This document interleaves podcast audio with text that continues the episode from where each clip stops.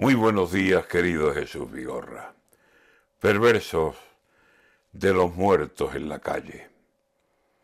Aunque la guerra sea guerra, si no nos muestran los muertos, no nos parece tan grave todo ese trastorno bélico.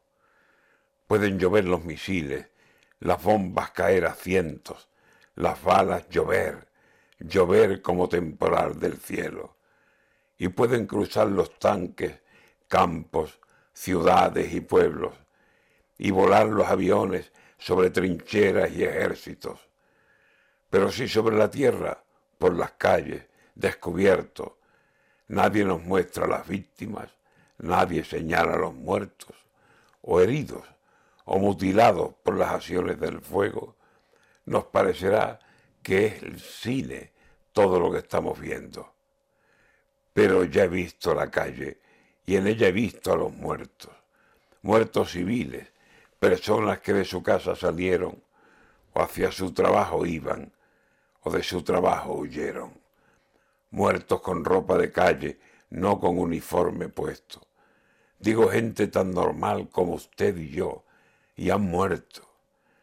Las alcanzaría una bomba o quizás los tiros fueron, pero he visto al asomarme a reportajes que han puesto y he visto la realidad de la guerra, he visto muertos, y al verlos, todas las tripas, lo juro, se me han revuelto.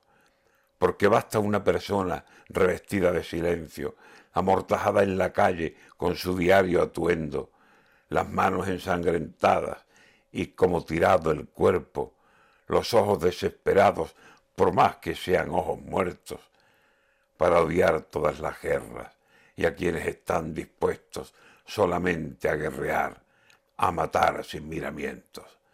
Civiles o militares, me da lo mismo, son muertos, y en la calle los he visto y me han puesto malo el cuerpo.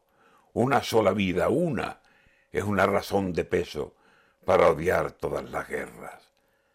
Traigan la paz y a entendernos.